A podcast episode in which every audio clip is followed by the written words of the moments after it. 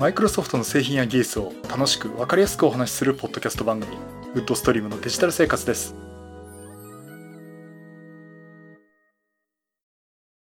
第586回目の配信になります。お届けしますのは木澤です。よろしくお願いします。はい今週もお聞きいただきありがとうございます。この配信はクラウドファンディングキャンファイアのコミュニティにより皆様のご支援をいただいて配信しております。今回も安谷さん、ホワイトカラーさんはじめ合計9名の方にご支援をいただいております。ありがとうございます。ご支援の内容に関しましては、この番組ウェブサイト、windows-podcast.com でご案内しております。もしご協力いただけるでしたらよろしくお願いします。また、リスナーの皆さんとのコミュニケーション場としてチャットサイト Discord にサーバーを開設しております。こちら、ポッドキャスト番組、電気屋ウォーカーと共同運用しております。よかったら参加してみてください。Discord サーバーの URL は番組のウェブサイトにリンク貼ってあります。今週はネタがあんまりありません 最初に言っちゃいますと。あのー、まあ、前に喋ろうとしてたネタはあるんで、ね、よく私ね、後でお話ししたいと思いますなんてこと言うんですけど、えー、っとですね、中にちょっと忘れてしまうものもありまして えっと思ってるんですが、えっと、ちょっと Windows 絡みで、えっとですね、今、インサイダープレビュー試されてる方ね、えー、まあもうご存知かと思いますけども、えー、これマイクロソフトの方での Windows 10のインサイダープレビュー、えー、結構ね、更新プログラムが流れてきてますけど、今ですね、えっ、ー、と、ビルド21390というインサイダープレビューの状態で、更新は、このビルド番号の更新は止まっている状態です。で、ただ実際はですね、えー、累積的な更新プログラムっていうことで、えー、いくつかこう、品質向上のためにね、更新プログラムというのは流れています。で、実際私の方も Hyper-V 上で Windows 10のインサイドプログラムを動かしてるんですけども、ちょっとさっきね、試してみてると、1個 KB5004092 というのがね、降りてきて、えー、まあ、更新プログラムは出てます。ただ、あの、ビルド番号としては21390のままとなっています。まあ、これあの、一応なんかサービスパイプラ、サービスパイプラインのテストとかね、そういうふうにね、マイクロソフトは言ってるんですけども、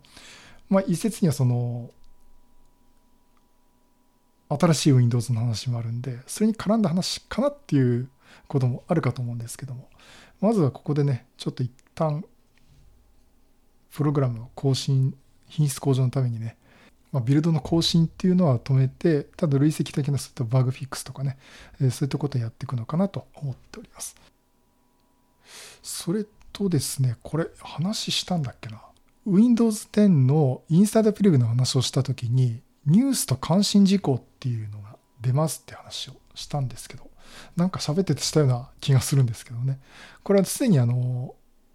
流れてる方、おられで、これね、すでにあの、インサイドプレビューじゃないんですけども、表示されてる方って結構おられると思います。あ、これ先週の YouTube のライブで話したのかな。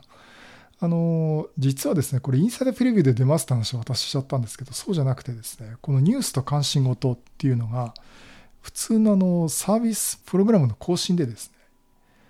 まオプションとしての更新ということで、この更新をですね、Windows アップデートでかけるとこの機能がつくようになります。で結構もう私の周り見てると、この機能がついちゃってるって方ね、おられますんで、まあ皆さんの中でもね、ほとんどの方がついてるんじゃないかなと思いますが、え画面右下のですね、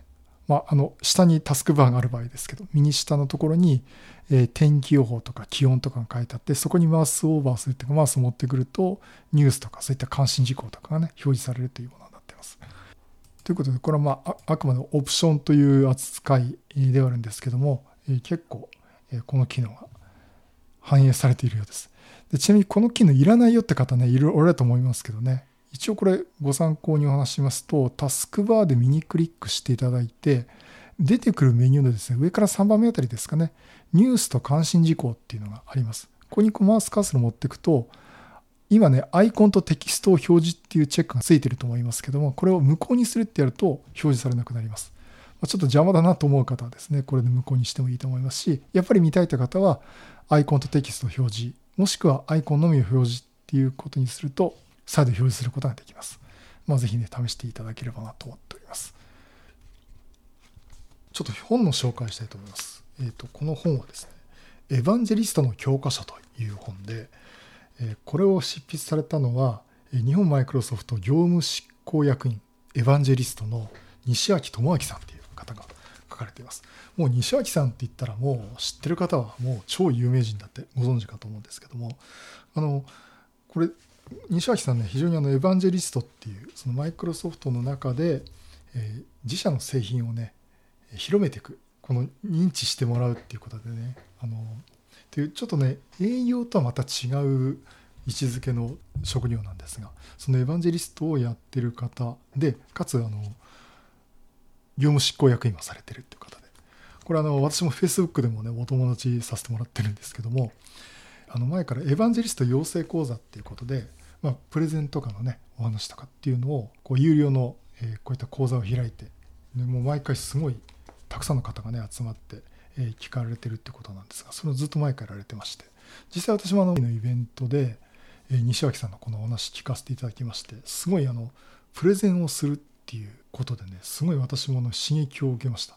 で実際私も仕事でプレゼンするってことはないんですけども実際まさに今やってることもプレゼンなんですよね。あのですからこういった YouTube でもポッドキャストでもプレゼンしたりあとはドットエンタロ勉強会でスライドを作ってなんか解説するとかね、まあ、それも一応プレゼンの一つですんで、まあ、ちょっといろいろ勉強させていただこうかなということで、えー、前からあのエヴァンジェリスト養成講座っていう本はですね読んでおります。でその成果が出てるかどうかっていうのは非常に私も今喋っててドキドキしてるんですけどその西脇さんがですねこれ1月ですねちょっともう出てからちょっと経ってるんですけども「エヴァンジェリストの教科書」という本を出されています。でやっぱりあの今までのこうプレゼンのね極意とかそういったことを書かれているんですがこの本はですね、まあ、のエヴァンジェリストとは何かっていうことと各この職業からエヴァンジェリストの流れとかねあとそういったところのお話でよりこう深く突っ込んでるっていうかね基本的なところからさらにこうプレゼンの話。今まで結構プレゼンのやり方の話っていうの多かったんですけど、まあ、そういったことがね書かれている本でしてで私も今、えー、読んでるとこです。もともと別の本を買いにね横浜の有林堂って本屋さんに行ったんですけどファッと本棚本棚っていうかね書籍のとこにね西脇さんの名前が最初名前入ったんですよ。目についたんですね。あ西脇さんの本だっつって。エヴァンジェリストの教科書だこれかっつってもう手に取ったらその戻すことなくそのままレジ直行だったっていうね本で、うん、いろいろとこうあの読んでて何て言うんですかね。読んでてその中身をこう勉強するっていうのもそうなんですけども読みながら自分だったらどうだったろうとかね。今抱えてる問題はこう考えるべきじゃないかっていうところでね。書いてある内容とはちょっとと話あの頭の中が飛んだりするんですけども飛んで別のことも考えたりするんですけどもすごいいろいろとこう読んでて考えさせられる本です。これディスコードの方でもねあの私も紹介させてもらって多分コーヒーさんもポチったつって言ってましたけどあのぜひこれあのプレゼンをするっていう方だけではなくてなんか人前で何かを話するとか自分から何かを言うってことを行為そのものを皆さんやると思うんでねそういった方々には、ね、すごくあの勉強になる本だと思います後半になるとねオンライン会議とかねそのオンラインのプレゼンの有効なテクニックというかこういう実践的な話もありますんでこれぜひお勧めしたいと思います。CR 研究所から出ていますエヴァンジェリストの教科書西脇さんの本ですね、えー、お値段税別2020円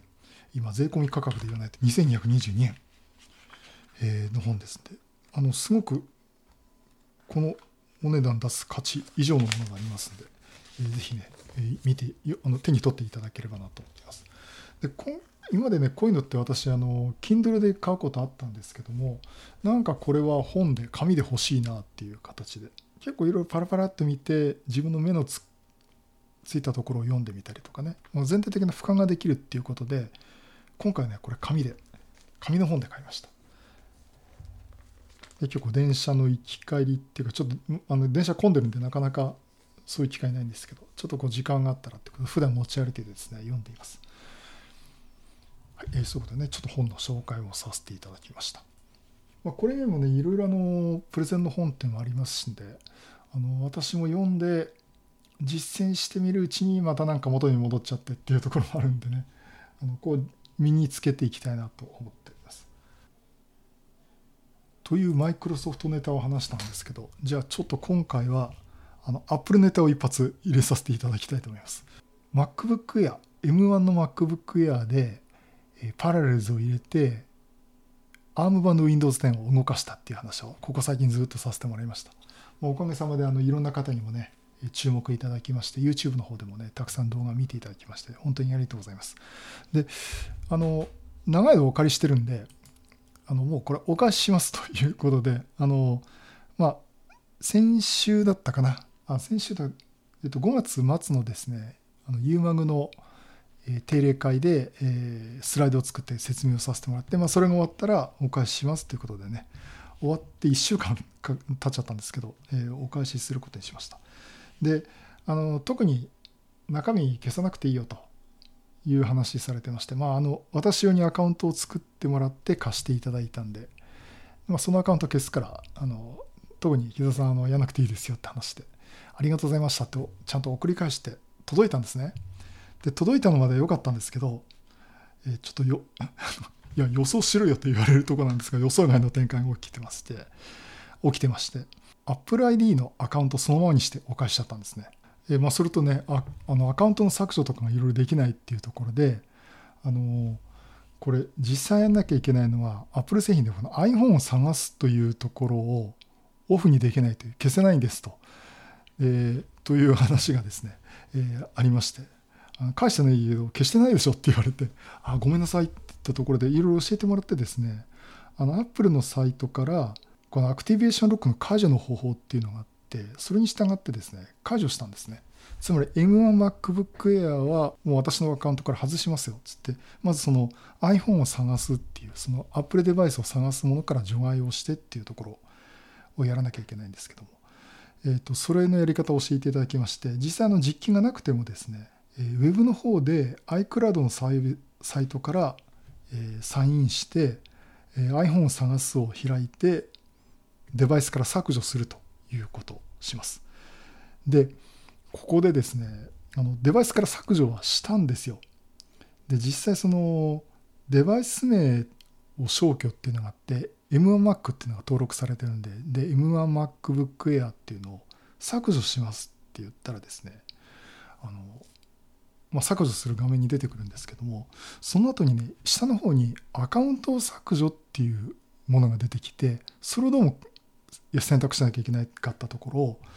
あのデバイス名つまり Mac を消去っていうのをですねそのまま選択してあ削除じゃなくて消去ですね。でそのまま進めてしまったんですね。でただこれちょっと Apple のドキュメントもちょっと分かりづらいところちょっと言わひがましく言いますとところもあってあのデバイスを消去、例えば Mac を消去をクリックして、デバイスが消去されるまで次を選択しますって書いてあるんで、次を選択したんですね。で、その段階でメニューにアカウントから削除っていうのが出てこなかったんですね。で、あ、一回こういうのを削消去してからアカウント削除するんだなっていうふうに思ってたんですけど、で、その後になってアカウント削除もできたし、実はこの Mac を消去っていうところで次を押す前に一回キャンセルしてメニュー戻るとですね、アカウントを削除っていうのがちゃんと出てくるんですよ。で、これちょっとそこの仕組みがね、分かってないんで、今度実際私の MacBook Pro を使って、わざと消去をさせる。まあちょっとクリーンストールしようかなとちょうど思ってたところがあるんで、ちょっとね、それを試してみて、ちょっと YouTube の動画にしたいと思ってるんですけども、まあそういうことをしなきゃいけなかったんですが、そのままね、Mac を消去つって消去消去って進めてたんですね。で、終わりましたと。あの、無事消去できたし、私の方の方の iCloud の方から M1Mac っていうのがなくなってますと。ということでご連絡したらですね、あの、なんと予想の斜め上を行く状態になっていましたと。なんと復旧モードのセキュリティアクティベーションに誘導されて OK っていうのを押したらしいんですね。そしたら中の SSN が全部消去されてしまったということになってしまいました。あつまりあのおそらくそのなくしたとかっていうところに全部ワイワイプしちゃうっていうね中身を全部消してしまう例えば iPhone についても iPad にそうですけどあのもう盗まれてしまったなくなってしまってた時のためにあの再度立ち上げた時おそらくネットワークにつながった時だと思うんですけども中身全部消してしまうんですね。ということで、えー、お返しした MacBook Air M1 の MacBook Air がなんとストレージ全消去になってしまったという 512GB のですねストレージが全消去になってしまったというもうなんともすいません。あの、恩をあだで返すようなことをしてしまいまして。まあ、ちょっとそういうことがありまして、結構あの、こういうことってやったことないんで、まあ、ある意味、こういうふうになっちゃうんだねって話はしてたし、まあ、あの、さすがにこうアップルそこはガードね固くっていうかきちんとしてるなっていうところはあったんですけどもいや本当にねこんなこんな事態になってしまったというお話でした。ということでねあの他の方からねアップルデバイスをお借りして返す場合あと誰かに貸す場合ですねここら辺はね大変じゃの注意していただきたいなと思っております。まああのちょっとここはあの私自身もちゃんと調べておこうと思いますんでこれ多分画面見ながらなんで YouTube での解説になると思うんですけどねまあ、さっきも言いましたけど MacBook Pro で実際どうなるかでただ古い MacBook Pro だからそういうふうに動きするかどうか分かんないよっていうのもありますので、ね、まあ、ちょっとねそこは試してみたいなとは思っております。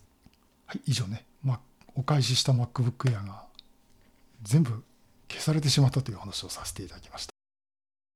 それとどうしようかな。えっ、ー、とまあネタ的に私のパソコンの周りのお話をしたいと思うんですけどあの前回前々前回あたりからですねモニターを買い替えるっていう話で、まあ、買い足すかな。今ね LG の31.5インチのモニターを買おうとして、えー、いるとこで。なんかヨドバシでもですねお持ち帰りできますっていう状態なんですけど、まあ、ちょっと配送してもらおうかなと思うんですけどね。まああのヨドバシ .com で買うことになるかなと思っております。で買うにあたってまあ今レイアウトいろいろ見直してるんですけど今私の机のレイアウトどうなってるかっていう話をね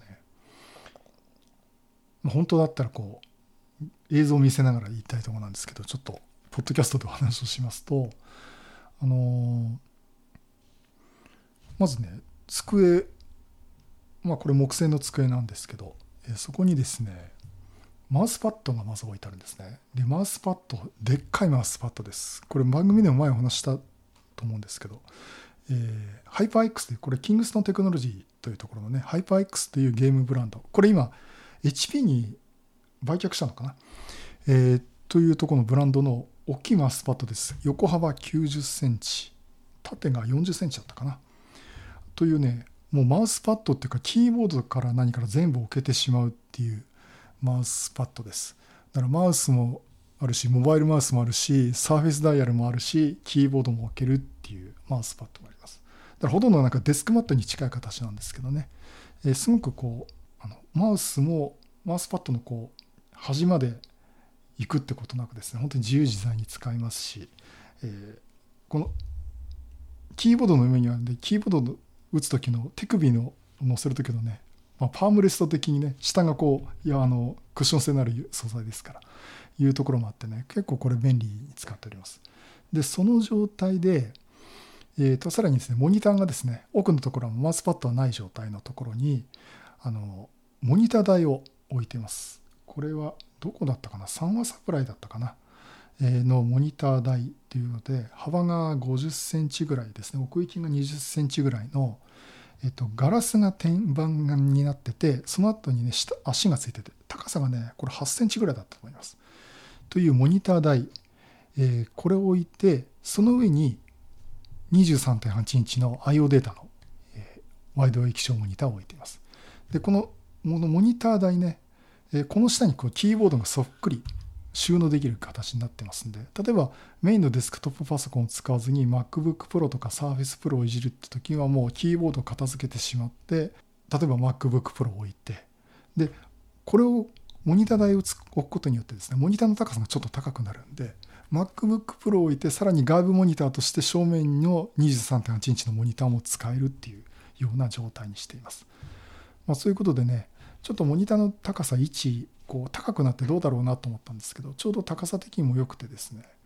まあ、これが31.5インチになるとまたどうなるかなっていう気になるところあるんですけどもあの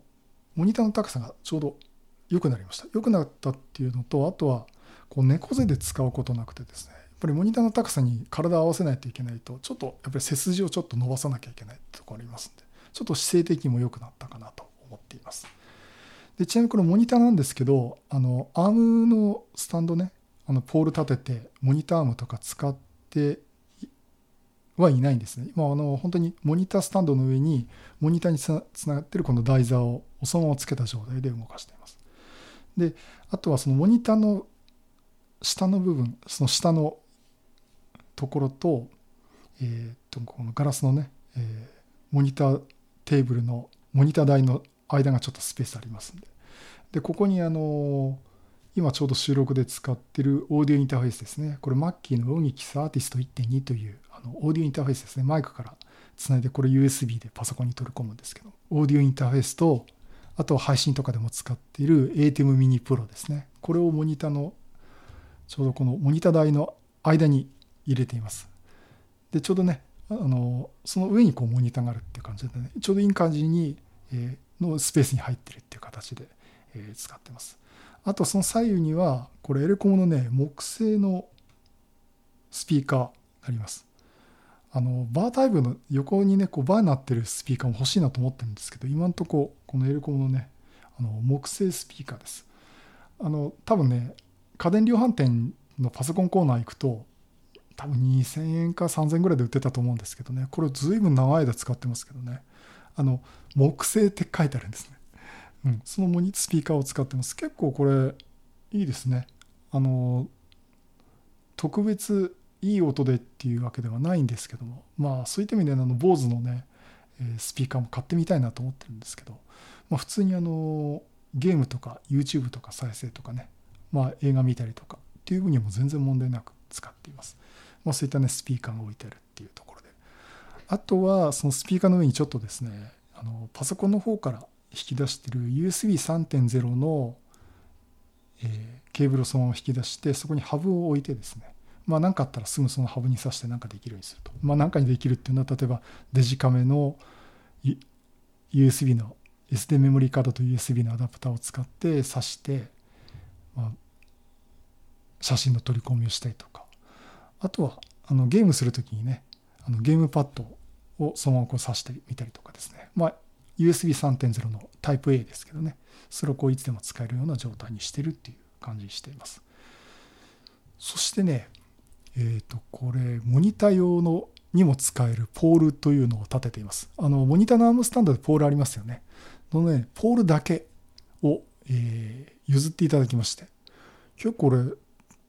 いいやつなんですけどね、この黒のポールなんですけど、それを、えー、机の後ろの方に挟んで、ポールが立っています。で、ポールが立ってるところに、アームをちょっと出してですね、アームってもね、モニター用のアームじゃないんですけども、あのカメラのあの三脚に使う大きさのネジがあるんですけどそれがついたねちょっと可変式の、まあ、折りたたみ式のねあのアームがあるんですけどそこにカメラを取り付けてるということで今んとこですねあの私の OMD In5 Mark II っていうミラーレス一眼を使って配信するときにこれを取り付けたりとか。あとは今はあの普通のビデオカメラをつけてます。え、ー、とこれ JVC ですね。ビクターのエブリオっていうあのちょっと古いねビデオカメラなんですけど、えー、とこれ私のじゃなくてですねドットネットラボの、ね、備品なんですね。でこの1年間あの使ってないんでスタッフにこれ送料を私が負担するからこう持ってるスタッフに私に貸してくださいと。ドットネットラボのあの勉強会で使うんでっていうことで、えちょっと送ってもらいまして。えっと今ねモニターの上にちょっと飛び出る感じでねカメラが置いてあります。まあ、あのここ一番いい映像にしたいなって時はこれを OMD ミラーレスイッチングに交換したりするんですけども今はビデオカメラを常設してありまして、ま、いつでも使いたい時にあのシャッター開けてですね ATEM mini で配信ってやるとすぐ配信ができるというような状態にしていますただちょっとこのカメラねあの一応フル HD で出力ができるんですけどもやっぱりあんまりあんまりレンズとか良くないんであとちょっと暗めだとね多分 ISO 感度上げるような感じのノイズが入っちゃうんですね。うん、だから意外とこれいけるかなと思ったら本当に明るくしてやんないともうプツプツとしたノイズが入ってしまうんで、うん、これあんまりいつも使い続けるってわけいかないなっていうなんかこう YouTube の配信の動画を作るときはねミラーレスイージングに交換してやってますけども、まあ、そういうとこでまあウェブカムよりはいいかなっていう感じで使っています。うんあでもねちょっと思ったんですけど、ね、ウェブカムでも結構今画質がいいんでねひょっとしたらそっちの方がいいかもしれないんですね、まあ、そこでちょっとウェブカムも買ってみようかなっていうふうにはちょっと思っています。ただあのこれこのビデオカメラ HDMI 出力できるんでで HDMI スルーでそのままの例えば時間表示の文字とかは出てこない状態で HDMI 出力してくれますんでそれを ATEM ミニにそのまま取り込めるんでもうすぐ配信っていうかなできます。配信っていうかねあの映像を出すことができますんで。まあちょっとそこは ATEM ミニを使うっていう意味では便利かなと思ってます。一方ねあのウェブカムにすると USB 接続になるんで USB のカメラの出力をねこの ATEM ミニに取り込めればすごくいいと思うんですけども、まあ、それはちょっとできないんでね。あの映像の取り込みって HDMI の端子だけなんで、まあ、そうするとパソコン側につなぐってことになるんでね。ちょっと運用変わってきますけど。うんあのウェブ化も結構いいんでね。買ってみようかなっていうけど買ってみるにはあのそんな安いもんではないんでね。今考えてるとこです。で値段は1万円ぐらいかな。あのロジクールのですね C922 というですねあのウェブカムがあるんですけども、え、1080p で30フレーム。で照明結構ちゃんとすればですね結構ちゃんと映ってくれるんでまあいいのかなと思ってます。あのヨドバシとかでですね実機私見てるんですけどもまああそこねかなり照明明るいですからね店内ね。それ見る見るとサンプルっていうかその映像を実際見てみるとあこれいいじゃんと思ってるんで。うーんまあどっちがいいのかなっていうのとただそのウェブカムがあるともうすぐ配信とかもねできるんで。まあそっちはそっちでもまあ気軽に使えるのでいいのかなっていうところで考えてるんですが、えー、9000円ぐらいかな。うん。いやこれ買うならちょっとね今ビデオカメラ借りて持ってるし何も買わなくてもいいかなっていうところでちょっと、えー、考えてるとこです。あとその上の上位モデルで2万円ぐらいするやつなんですね、ロジクールの。C980 だったかな。それはね、あの USB3.0 接続で、えー、1080p で60フレームまでいけるっていうものです。あ、これだっていいかなと思うんだけど、さすがに Web カムで2万円出すっていうとね、ちょっと考えちゃうところありまして、それは買わないと思いますけどね。まあそんなところも考えてます。まあそんなところでちょっと話が Web カムの話になっちゃいましたけど、机周りはいろいろと調整をしているとことああとこれこれこれっつっても分かんないかあのマーク用のアームスタンドがついててですねでそこにあのゼンハイゼの E935 というダイナミックマイクをつけて今喋ってますあのポッドキャストの配信用のマイクのスタンドマイクのスタンドとマイクになります。で普段はこうちょっと引っ込めていくんですけども、まあ、アームでこう手前に出せますんでちょうどこの口の目の前にねマイクが来るような感じにして喋っていると。必要な時にこう出して使うという感じにしています。まあ、そういったところの環境で今使っていますんで、まあ、ごく標準的なものだと思うんですけどね。あとはこうなんかいろいろアームを足してみたいなっていうところありますし今ねやっやりたいのはね俯瞰撮影をやってみたいんですねこれあの電気屋ウォーカーのカメラ3人会でもちょっと話をしましたけどこう真上から撮った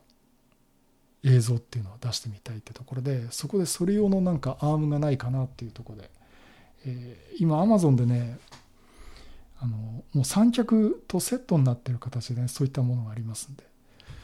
うん、まあちょっとそれは追加をしてみようかなと思っています。でとりあえずねあのいろいろ手元の部材であの俯瞰撮影っていうのはできるような風にねちょっとやってみたんですけどえーと、まずあの OMD-In5M2 持ってくるとあれカメラが重くてですね支えきれないんですよ。あのやっぱりそういったスタンド買わなきゃいけないなってところで。で映像としてはいいんですけども支えきれないんでちょっとまた方法を考えようかなってとあじゃあ重いなら軽い方でいったらどうだろうっていうことでこの JVC のねドットネットラボの備品の、えー、ビデオカメラをですねつけたら軽くてですねあのちょうど俯瞰撮影するようにねいい感じに置けるんですねやったと思ったらやっぱり画質が暗映像が暗くてですねやっぱりノイズがすごく入ってしまってあまり映像ないい映像にならないってところでなかなかうまくいかないなっていう感じで、まあ、試行錯誤しているところです。まあ、これは、もう一台カメラが欲しいなっていうところもあるんですけどね。うん。まあ、そこはちょっと、え考えてるとこです。まあ、ちょうどいいのは、あの、もう一台 OMD があってもいいかなと。例えば EM10 マーク4じゃなくて、あえて3の中古を狙ってっていう、あれ3万円ぐらいで買えるんで、と思うんですけどね、いや、そこに3万円出すんだったら、ちょっと他に3万円使った方がいいんじゃないかなとかね、ちょっといろいろと考えてるとこありまして、まあ、えー、ちょっと考えてます。ね、そんな話をするとね、マイクロフォーザーズもう一個買い足すんなら、ね、アルファ7なんとかいけとか言われそうな気がするんですけど、まあ、それもね、えー、本当ちょっとそうしたいところもあるんですけどね、まあ、ちょっとそこら辺のね、ところを考えていきたいなと思っておりま。あね、YouTube でそこまでこう、備品を買うくらいのね、稼ぎがあればいいんですけど、なかなかそうはいかなくてですね、まあ、まあ、そこをね、ちょっと、えー、金策含めてですね、考えていきたいなと思っております。はい、そんなとこですかね。あのというところであの今週はですねあまりネタがあるようなないようなっていうところなんで、えー、とちょっとほとんど雑談会になってしまいましたけど、いずれにしてもですねすごい楽しみにしてるのはもう今月末6月25日の、マイクロソフトのイベントでどんな Windows の発表があるかっていうのはねちょっと本当にあとはこれが楽しみだなっていう状況です。あとあのドットネットの勉強会ですね。6月26日、第4土曜日に予定をしております。えっと、今、ちょっと登壇者の方がちょっと不確定なところもあるんですけども、今確定しているところだと、例えば村地さんのですね、インターネットエクスプローラー11、えー、ここら辺のサポート終了の話とかっていう結構興味深い話とかもね、ありますんで、あの、今、コンパスの方でも、えー、申し込みができます。あの、CONN pas.com、コンパス .com で、まあ、ドットネットラボ、え6月勉強会でね、検索していただければ、え出てきますんで、ぜひね、お申し込みいただければなと思っております。あの、マイクロソフトチームズを使ったオンライン勉強会です。あの、まあ、もちろんマイクロソフトチームズでもいいですし、YouTube でも同時配信をしますので、えー、ぜひね、参加していただければなと思っております。はい、えー、じゃあそういうことでまた色ネタを詰めてお話したいと思います。またよろしくお願いします。